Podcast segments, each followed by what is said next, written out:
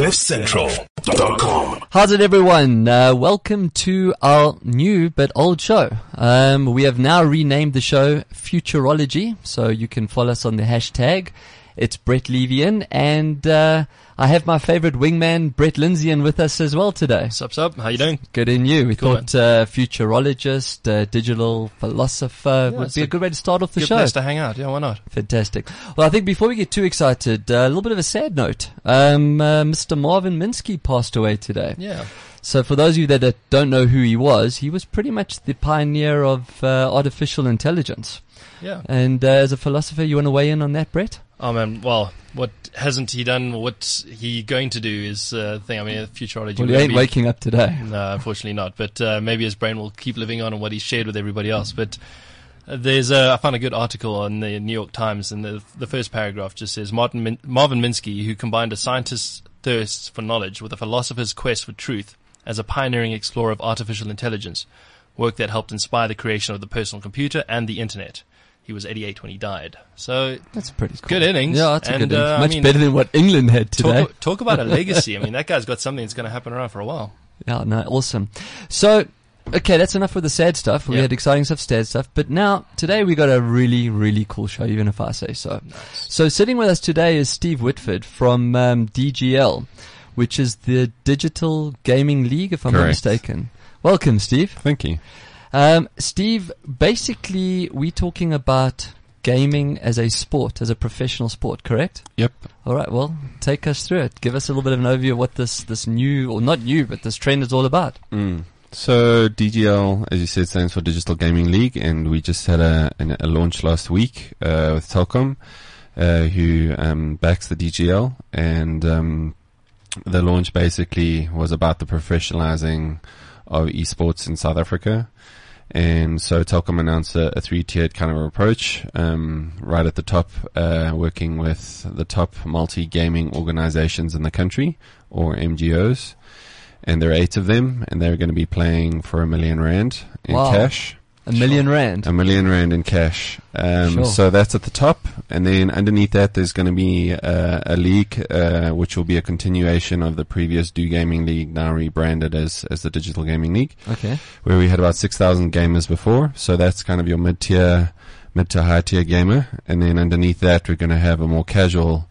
Uh, opportunity for guys who are just getting into playing other people online to get into teams, um, you know, get, come to grips with what it is to play online, be competitive online.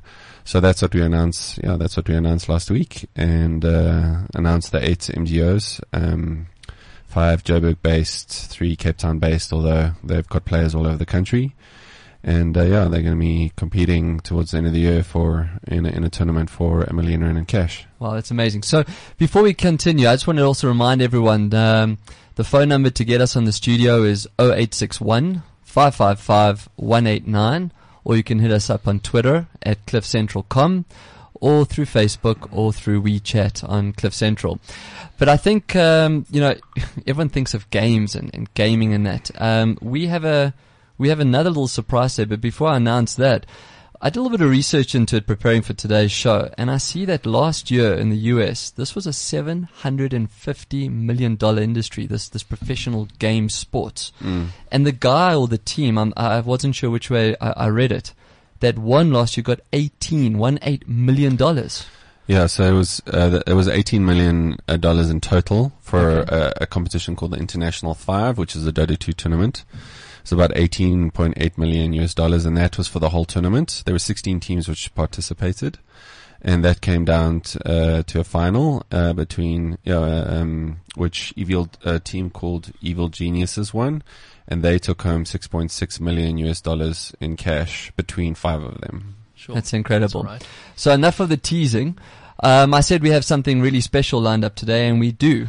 Um, we have got all the way from the United Kingdom via Skype, Mr. Paul Chaloner. Um, Steve, you've had the privilege of meeting Paul. Um, his hashtag or his handle is also known as at ReDeYe Yeah. for those in the in the gaming industry in the know. Um, yeah, let's let's bring him on the line and um, let's say how's it to the really cold United Kingdom. How you doing, guys? How's it going? Yeah, very good. Yeah, very, and it is very cold here. Unfortunately, I've returned to sub-zero temperatures. Well, we didn't ask you to leave, It's Paul. You nice. could have stayed. I would love to have stayed. It Thank you was so much for making the time to join us today. Um, I No don't know if you, you got to hear any of what we were chatting about briefly. I did. Yeah. I mean, we're all blown away hearing these type of numbers and and, and uh, the figures and, and the prize money. And I mean, before we get into the details, you know, I remember as a as a kid when I, you know, when my my parents said to me, "So, what do you want to be when you're older?" If I answered accountant or lawyer, that was awesome. If I'd said like painter or rock star or, or surfer, because I, I come from the coast, I would have been sent to my room. You know, and I'm sitting here thinking to myself, well, what happens if my son comes to me and he says, you know, I, I want to be a gamer? Um, you know, how do we handle that? I think it's a good question, uh, and it's going to be a question that I think the next generation of parents will have to answer. Um, but I think you know, I, think I, I said this to uh, to NCA last week. Is you know, I think when I was five, I wanted to be an astronaut. By the time I was seven, I wanted to be a pop star, and by the time I was nine, I wanted to be a professional footballer. And all all three of those are fairly unrealistic. Um, jobs to aspire to, but it's great to have dreams, right? So you, you don't want to knock the kids for having dreams, but you want to make them realistic and, and understand that, you know, even in football, which, you know, 60, 70, 100,000 professional players in the world, it's still a very niche job. So you want to make sure that they're, they're being realistic with what they can, uh, what they can achieve. But at the same time, you don't want to dampen their dreams. So I, I don't see being a professional video gamer as being any different to aspire to, to, to a professional footballer. Well, um, yeah, I, I, given the given the numbers uh, that that's been thrown around now with Steve in studio. Say hi, Steve. How are you, Paul? How you doing, Steve? Long time no see. Yeah, it's been ages. At least what, three days? Um, you, you know, I actually see that a a question that's come through is, can you make a career in gaming? And we, we know that. In fact, uh, there's a call that's already come through, a guy by the name of Andrew, um, who's dying to talk to you, Paul. Can I, can I connect him quickly? Sure. Andrew? Hello? Hi. Hi, Andrew, how's it going? Fine, thanks yourself. Good, thanks. You're live on Futurology and, uh, Paul is listening. Hi. Hey, Andrew, how you doing? Always good, man. Always good. Good. It's a talk show, Andrew. You need to talk.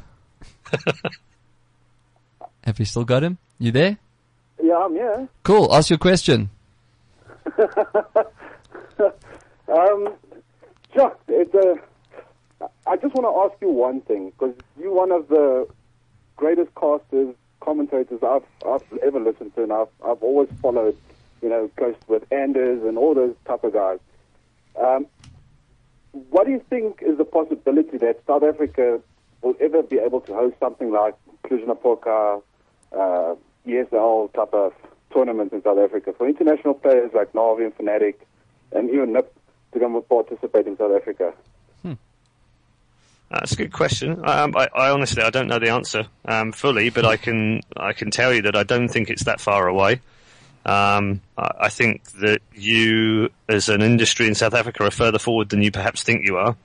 Um, and I think there's a lot of teams and tournament runners that would like to come and visit South Africa at some point. And as as video gaming and esports grows and gets bigger, it needs to be truly global if it's going to succeed. And to do that, it needs to come to South America. It needs to come to Australia. It needs to come to South Africa. So uh, I see a future where you know you are going to see some of these top stars and top celebrities coming out to South Africa.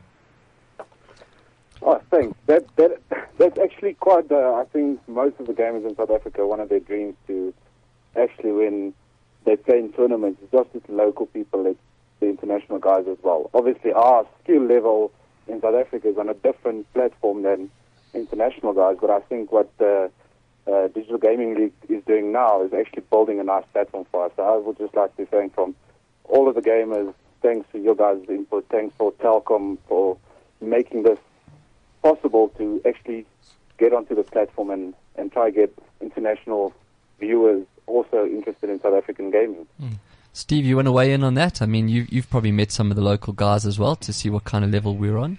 Yeah, I mean, I think, uh, yeah, after the the noise last last week, uh, um, a journalist uh, contacted us, and one of the questions was, when will South African gamers be able to go overseas? And the answer was, well, they went overseas in 2002, you know.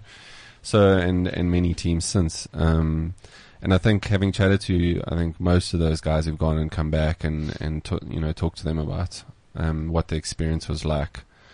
Um, the the main comment, I guess, has been that on a skill level, um, we com- we compare favorably when it comes to how fast you can click to shoot or how fast you can move around the map or whatever it is.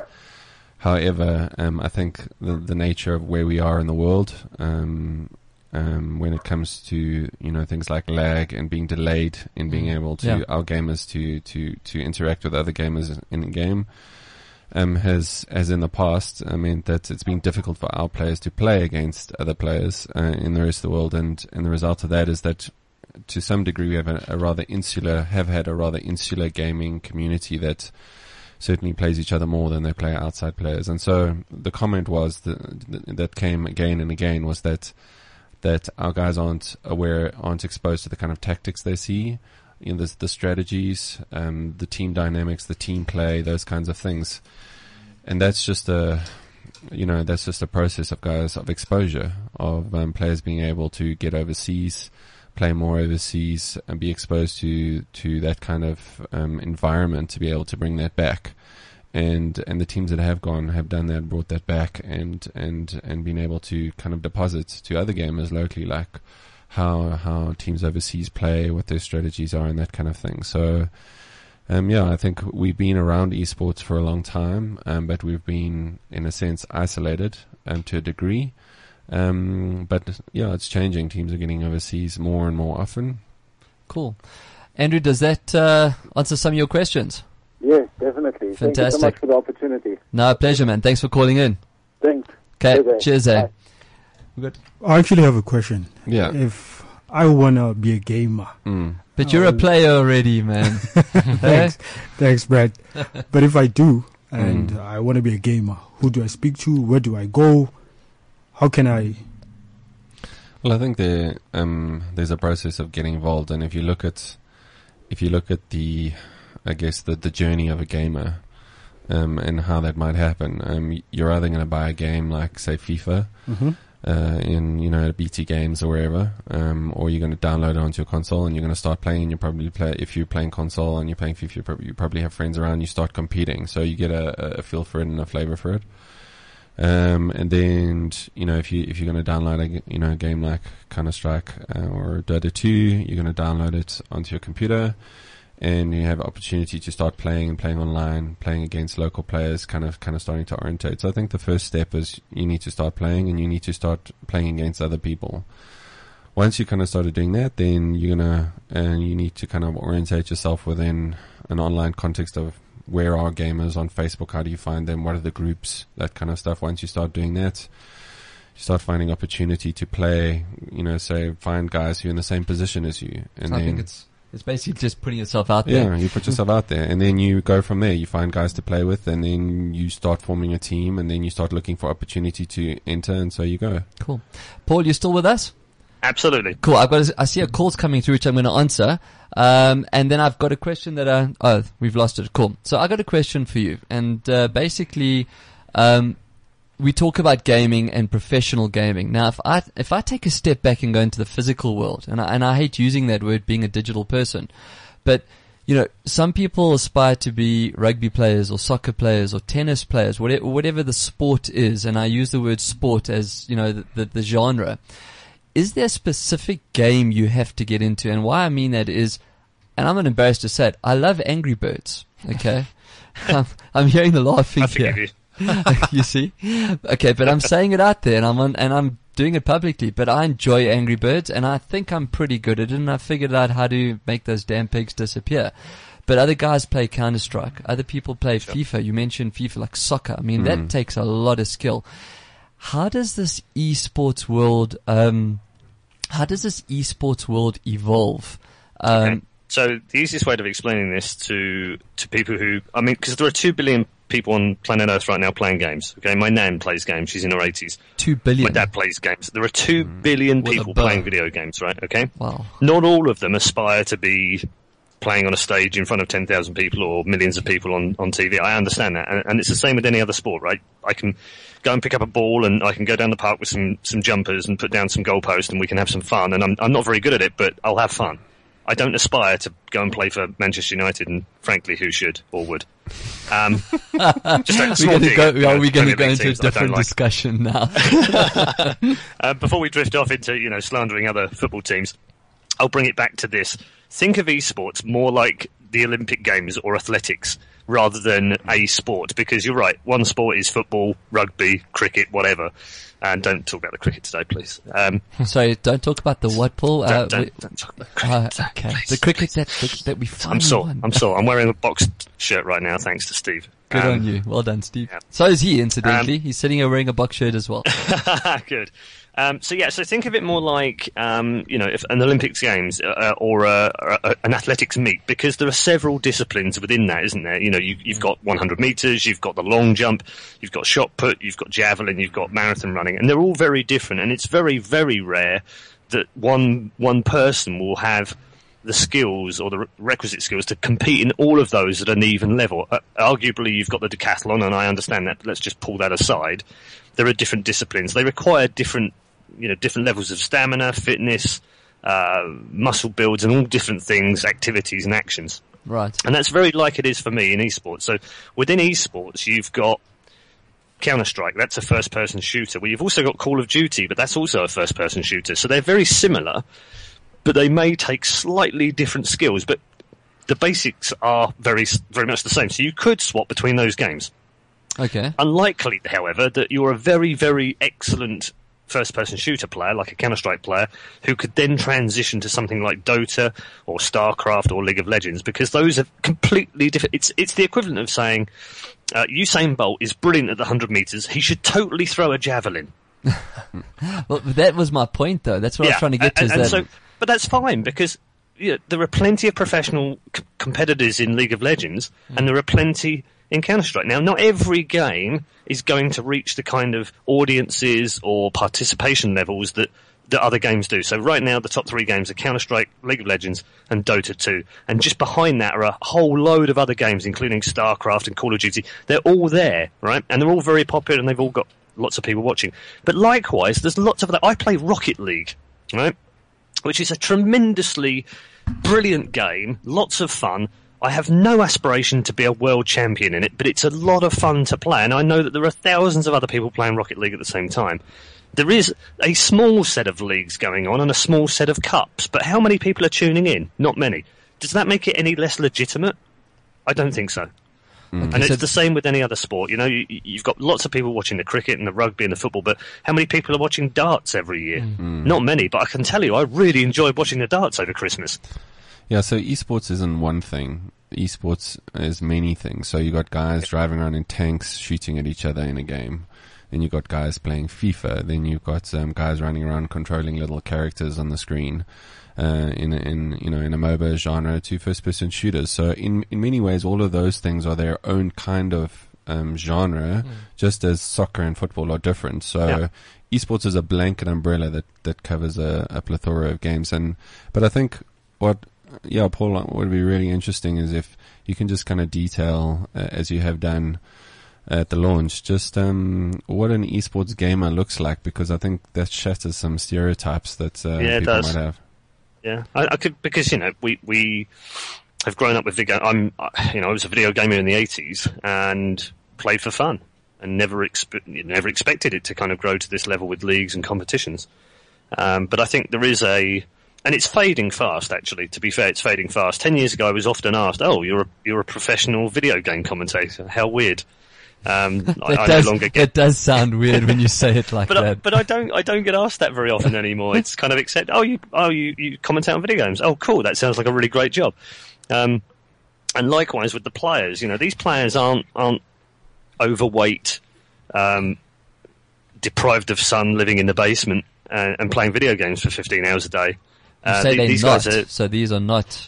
no, they aren't. And I think that's often you think of video game players as if they're addicted to video games, as if they're you know these really unhealthy, unfit people, and and there probably are people out there like that. But that's not what esports is. The, these players are looking for minute edges to make them better than the next player that they play, and they play at such a high level that it is very difficult for us to understand what an edge is that would give them. So an edge could be that that morning their dietitian has said to them, "Okay, guys, we, we're playing at two o'clock this afternoon, so I want you all this morning to have a fish breakfast. I think it's going to make you, it's going to invigorate you, it's going to make you feel fresh, it's going to be focused, uh, it's brain food, uh, allow you to have the right reactions. I don't want you to drink any power drinks this morning. I want you to drink water.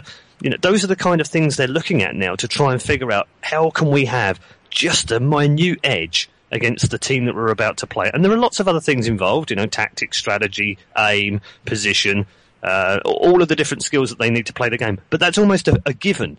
It's the same in football, you know. I'm sure Lionel Messi doesn't get a lecture before he goes out onto the pitch that says, mate, if you could just kick the ball really well, and uh, run with it a couple of times. And if you, when you run, please don't look down at the ball. Can you just look straight ahead because that's much better? I, I'm pretty sure he doesn't get coached like that Yeah. Because he already knows how to do those things. They're a given. The sort of things he's given is, you know, nutrition control and water control and breathing exercises and all sorts of other different things that are going to help him deliver his absolute best on the day. And that's no different to esports players. So these guys are young, they're healthy, they're fit, you know, and they're, they're going to the gym on a regular basis because they understand fit body, fit mind, and that again relates to better reaction times um, and so on. So it, it's a world away from you know when we think of the you know the overweight player sitting in the basement not not coming up for air. Yeah. So I mean, basically, that's you know, as you say, it is a stereotype, and you see the the nerd persona as such. But I mean, these guys are now our future rock stars. I mean, uh, They are. They're, They they're al- they current already rock stars. They Go and check are. out YouTube right now. You know, I was talking to uh, Enzo Scarcella's children, uh, who came to the launch event. Enzo is the CMO for Telkom. He he brought his children along, and his son was chatting to me backstage. And, and you know, I said to him, you know, who are your heroes? Who do, who do you love? Who do you love watching? And he said, you know, I, lo- I really love PewDiePie, and I really love tuning into KSI. Now, you guys might not have ever heard of those guys, but they're massive YouTube stars that play mm. video games. They are the rock stars of today. Mm. So when you say you know they're YouTube stars, so they do they hook up their console or their game, and then people sit there and watch it Yeah. via YouTube, or is it done via portal? Absolute. Yeah, and, and they're they're more the entertainment side of, of video games rather than the you know strictly competitive side of esports. But they're still part of our realm. They're still part of our our um, our world, um, and they're and they're worshipped by young people now because young people don't watch television the way we used to. I, I do remember my mum would say to me, "Paul, if you're going down the park to play football, make sure you're back at seven o'clock because Star Wars is on BBC One." And if you're not back on time, it's not going to be on ever again. You're going to miss it. That's the world I lived in. That's, yeah, We, we live in a world which is on demand. It's wherever we want it to be. It's on whatever we want it to be. We're connected. And, and today's young children are very savvy about that kind of stuff. And, you know, they, they don't, they don't care about VHS cassettes or, um, you know, tapes or even vinyl. You know, Yeah. that they live in a very digital world where they can get whatever they want when they want it. And esports is, is actually on the cusp of that. It's almost leading the way in many ways for video game streaming over the last 10 years. Yeah, I, you know, I was just thinking about when I, I came across something else on YouTube as well, where these guys commentate as such. You know, they, they're busy showing other people um, how they got through a smoke grenade, or Yep. they can use the the knife, I I don't, a Bowie knife or whatever, and how you you know how to throw it. Does that fit more on on your side, Paul, as a as a commentator, or are these actually players? I think the names I saw They're was Martin, players. like two Martin Yeah. or something, and Okay. Tem Temer. Uh, I don't know those weird names. Did you see any of those names, Brett? I've seen a few of the names that have been there. It's been quite interesting looking at uh, doing some research, Paul. I'm trying to get used to the guy that is, uh, or Sure. get, get more information about the guy that is ReDeYe and uh, what you do. But uh, I- I've seen some of the, the more humorous things that people don't really expect from an e-gaming solution. I mean, you've had streaking in the in the Copenhagen games, and Yes. you guys taking their clothes off, and it, it's Yes. just something you don't think of as streaking in a virtual space, but these No. guys take it to a level. I mean, it really is a sports in every sense of the. Uh, Yeah, I mean that's that's the point, isn't it? It has all of the different aspects that most sports have, and including training videos. Yeah. Um, I think the difference is for us is that um, fans are so much more closer to the personalities, the celebrities, and the players, and that's got to be a good thing, right? Yeah. You know, it's very difficult to go, go to a Formula One race these days and actually meet these these superstar Formula One drivers because they're so mollycoddled and, and shut off from everyone, and it's such an exclusive arena. Yeah. Uh, one of the things I love about this particular sport is that everyone's so close. I can go on Twitter right now and I can send a tweet to a, an esports star, and the likelihood is, is a, there's a higher chance that he's going to reply. He's connected to It's it. amazing. Yeah. Paul, I'm going to put you on hold for one second. We got to Sure. pay the bills quickly, and uh, I want to pick up on that same thing about Twitter. When you're in the back seat with four multicolored aliens and a talking bear, you don't ask questions. Questions like, Where are we going anyway? Can I have another cookie? Mom, are we there yet? Because when you can watch Teletubbies, Winnie the Pooh, and all the best kid shows online anytime for 99 Rand a month with Showmax, a long road trip goes by a whole lot faster. So get to Showmax.com and get your seven day free trial. This is CliffCentral.com. Back with uh, Futurology. We're here with uh, the two Brits and uh, the guys from DGL South Africa talking about gaming, and we got Paul Chaloner, the ReDeYe commentator for more than a decade, and I think that's phenomenal. Paul, if you're still there. Yeah. The fact that it, you've been doing this as a career for a decade now is something that uh, most people don't actually have any sort of perspective of. Um, How was it in the early days? How has it changed? And um, we'll, when we, after you've answered that, we'll dispel some of the stigmas around gaming today. Sure. Um, it's changed an awful lot, as you'd probably expect, and you know, esports has now become um, very mainstream. Now it's talked about in the press and the news. It's on national TV and, and what have you. So it's very different to what it was ten years ago. Yeah.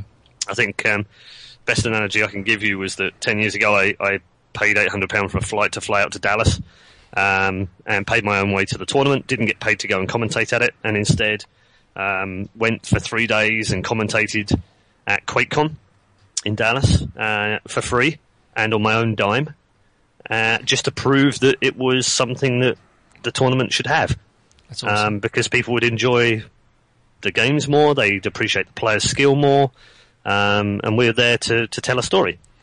You know, as any commentator in any sport is. So, um, we in the early days, many of us, I think there were, you know, there weren't many, probably a dozen of us trying to do this kind of stuff, and um, we were, in a way, I don't, I don't want to blow my own trumpet, but we were very much the trailblazers of what we now have because we had to prove the concept first. It sounds almost extraordinary now that it, it, I mean it's the equivalent of saying we never had commentators at Premier League football matches and we just uh, they just aired the aired the match and you got to watch it. Without them, we'd we'd lose so much, wouldn't we, of the passion and the um, excitement around a great goal or a, or a great piece of play, and, and that's no different for esports. So we've come an awful long way. yeah. Um, and, and most of the time I was, I was doing, I mean, in 2002 I was doing internet radio using a Winamp plugin. Um, and, Do and commentating plugin? games to 50 or 100 people. Yeah, Paul, Uh, and now I'm standing in Madison Square Garden, going out to 5,000 people in the audience or 10,000 people in the audience and, and millions of people around the world live on uh, IPTV or on ESPN or Sky or BBC. It's, it's, an, it's an incredible change. Yeah, I'm just listening to this, and, I, and and the whole reason I wanted to do this show today is because yeah, it's kind of just blowing up. You know, we've always thought of games as something you do in a recreational environment. I mean, I remember when the the game Splinter Cell came out. Um, That was what I call PK, which was before my son was born, and um, I had time to play games. I think I, I have a, a Sony PlayStation Two. And um, my wife would find me asleep in the chair, still holding onto the wireless remote, because I wasn't prepared to give up until I got through, you know, whatever that level was that I was doing. Right. But you know, so what this has done is it's actually said to anyone, you know, you can be a rock star. Here's a new medium to be a rock star in. But the one thing that I, I'd like to find out, and I, I didn't really see anything online, what's happening with young girls? Um, are we seeing like, I'm not, I don't want to say like we're going out there to try and encourage girls to play games, but are we seeing girls coming to the fray? Are they, you know, because it's not a physical thing anymore. They don't have to be physically stronger than the guys to beat them at rugby. Um, their fingers and thumbs have to work faster and quicker. Mm, talk Yeah, about no, it, it's a it's a great question, and I, I it's one I'm I'm very passionate about as well. It's um we do have a number of ladies playing at a high level in a number of different games and and being very successful as well. They aren't as prevalent. It's absolutely true, but I think it's it's more historical more than anything else. I think we, for whatever reason, our previous generation Um, you know, a lot of the boys gravitated naturally towards video games, and a lot of the girls didn't. And I think we're now seeing that, unfortunately, because it means you know, we've got less girls playing. But if you look at studies in America on general casual gaming, there are actually more women playing video games in America than there are men. So it's it's it's Dude, we changing need to find fast. some of these girls. yeah, uh, yeah, absolutely. Um, uh, you know, uh, and, and and because it's changing, I think what we'll see now over the coming few years, and I really do hope that we do, is that we'll see more women competing in the top ends of esports. Um, we've just had the first uh, female playing in the LCS, for instance, which is the, the European League for uh, League of Legends, which Riot Games run, and um, that's fantastic. We we finally see a breakthrough, and and it, and it will be aspirational to other women that are playing video games at a high level that that they can make it as well. Because as you rightly said, physically, there's no reason that we can't compete on an on an even scale. Um, so you know, I'm I'm looking forward to seeing more more women involved, and, and as I said, some of the most successful um, people in esports are women. So okay. It's it's great. A question's just come through here, which I didn't even think of. You know, because these games are played in teams, and you've got these these leagues and teams. Are we are we currently seeing, or are we going to see this whole buying and selling of players? You know, like with soccer It's teams already and begun. Yeah, it's begun. Yeah, it's already begun.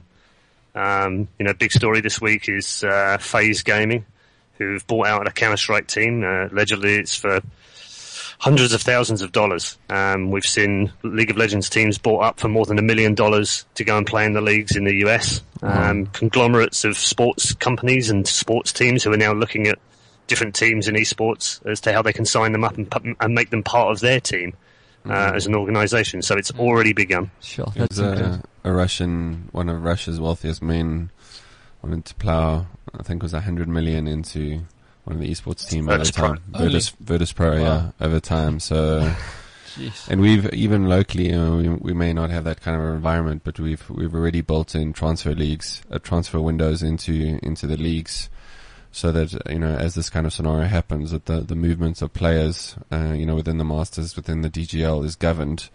Um, so that as players move and, and that kind of stuff, that there there are things in place to govern how players move from one one side to another. So it's it's on its way.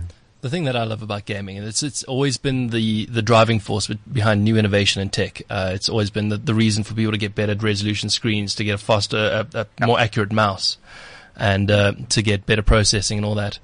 Um, it's it seems like it's going to do the same thing to the sports world as well. I mean, there's so much analytics available behind these these games. How many shots were fired? How, what was the accuracy rate? Who was your best player? Like immediately, real time data.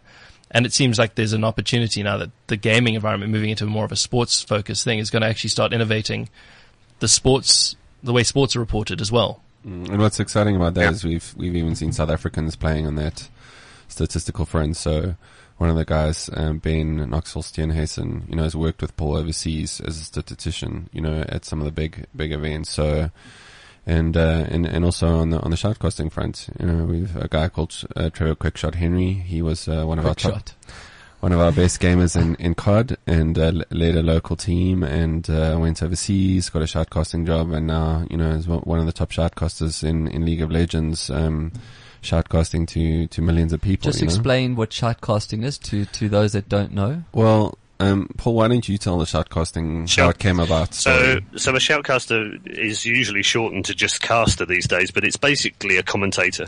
So, you know, when you when you think of football commentators that commentate the game itself and take you through the action, um, we generally call them shoutcasters. It's a historical thing. Uh, uh, for those that are as old as I am, uh, when we first commentated, we used Winamp. Uh, media player, and it had a thing called a shoutcast plugin, which you could then use to stream on internet radio. So we Okay. became shoutcasters by de facto. So it's the same as we still refer to people as disc jockeys, even though there's no Yes. discs that Yeah. are. Indeed. Okay, Indeed. Yeah. And it's so it's, it's you know what you would see in, in cricket or rugby. Um, this guy's Paul plays plays a different kind of role now. He's more of a host, so more like you know in the rugby, um, you see like you know um if you you know watching the box play or whatever, then you know an sports and those guys are the experts, and then there's the host. Um, and so Paul will play more of that role either there or on the stage, actually in the stadium and, and that kind of stuff. So it's, it's like really, and they've got along with that, they'll have different roles. They'll have the guy who nabs the player as he come out almost like on the on the pitch kind of guy. Yeah. As you would have in rugby, they've got guys like that, so they'll grab the players as they come out for a quick update. So, I mean, some of the production teams that guys like Paul work with, I mean, you know, go up, you know, 50, 60, 70, and then in a full size organization like in a big event like Intel Extreme Masters. I mean, I think Paul said he's working with up to you know 600 people in an event. So it's it's a massive like massive organization that puts together high quality broadcasting and the viewership figures. I mean. In, in the finals of LOL last year, they had 14 million concurrent viewers watching that game. 14 million. Yeah, and uh, 36 million I think watched over the duration of the tournament, and I think 58 million watched the, through the duration of, of that 18 million dollar tournament. So so the figures are These staggering. numbers, they, they mad. I mean, Brett, But when they're you real. go to a rugby game, like at Ellis You Park, can't fit them all into that what, stadium. 60,000 people or something. Yeah. You're talking 14 million. Um, Yeah. I mean, also, I just want to say on the end of that, because you brought up rugby, that 14 million. I didn't bring up League of cricket on purpose. um, but the 14 million that watched League of Legends uh, World Finals last year, that's more than we get watching rugby in our league system on TV in the UK for the whole season. wow.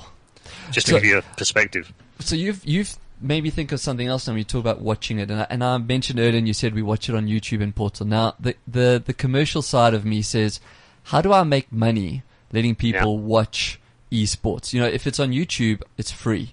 Or is it the same model as anything else on YouTube? Like you get a percentage of the ads that appear, or do you actually charge people to watch, like to get the access, pay per view? Well, that's that's a really good question. I don't think we have a show long enough that can No. cope with the answer for all of that, but I'll give you a summary. Um, I, I think it's from a number of different ways. So when you talk about monetization, um, you're talking about it from an event organizer's point of view, and they can sell sponsorship. They can ha- um, have sponsors actually sponsoring the tournament, so it can become the Intel Extreme Masters, for example, or the, the next Gfinity Championship, or whatever. okay. Um, but but really, it's about brands who want to get involved want exposure for their brand to a very specific niche audience. And when I say niche, I'm still talking, you know, millions and millions of people, but I'm talking about the demographic. And our demographic is very strongly associated with 16 to 30 year olds. So, you know, the millennials, as we call them now. Uh, and these people, in in fact, Gfinity last year, my, the company I work for right now, um, our viewership last year, 90% of the people that tuned in were aged 16 to 29. Yo, 90%. If you compare that to the English Premier League, over the whole season, less than 10% of that same audience watched English football in the UK. Crazy. it's So we have a, a, a massive open access to these kind of people. But the problem they have is that these people are very savvy, they're very smart, they're very switched on, they're very demanding. So you have to be very clever about how you advertise. And, and sometimes what happens is, is that a company, a brand will come into esports and think it's just like traditional sport. They can just throw loads of advertising at it and it just doesn't work. And there's a reason for that. These, these people, as I said, they're savvy. They want to know what you're doing. Why are you doing this? Is it for an ulterior motive? Um, or are you genuinely passionate about their video game and their sport? And so when people come in and they, they're very organic and very active, then they tend to get a really good set of feedback. So early adopters, Red Bull, Monster, those kind of companies, they're already involved in esports and have been for you know four or five years already. But we're seeing all sorts of different companies come in because they cannot advertise in a traditional way on TV or radio like they used to to the same demographic. I mean, American Express is a great example. Why on earth would American Express advertise to 16 to 29 year olds? Doesn't make any sense. I could see that. Their, their, mm. you know, their background is over 50 business travelers, CEOs, MDs, marketing executives, and what have you. But they've already figured out that tomorrow's MDs and CA CEOs and marketing chiefs and all the rest of it are today's 16 to 29 year olds. And they want to put money into a, an activity that those same people enjoy now. And I, I think it's a genius piece of advertising and branding because they've sponsored League of Legends. They've allowed people to have Teemo, which is one of the one of, the characters from the game, plastered on a card That's on the. American Express card, and you can actually have that in your wallet, right? So that's that's a really cool thing for the nerds. Brilliant. but Well, and the non-nerds. Oh, Whoops. we just lost. I think we just lost him. We actually have to wrap this up. Um, whoa. Um, so basically, I think quickly um, from your side, Steve, give us a website, give us somewhere where we can go, or the listeners can go to get more involved in this, um, and maybe we can have a quick little follow up on Twitter afterwards from Paul. Sure. So, um, if you if you want to kind of get onto the league site and start registering a profile and that kind of stuff, it's digitalgamingleague.coza. And if you want to find out all the news and what's happening, that stuff, just go to telkomgaming.coza. Fantastic. Thank you very much, Brett. Thank you for being here. Thanks for having me. And uh, yeah, keep your screens clean and your knob shiny. CliffCentral.com.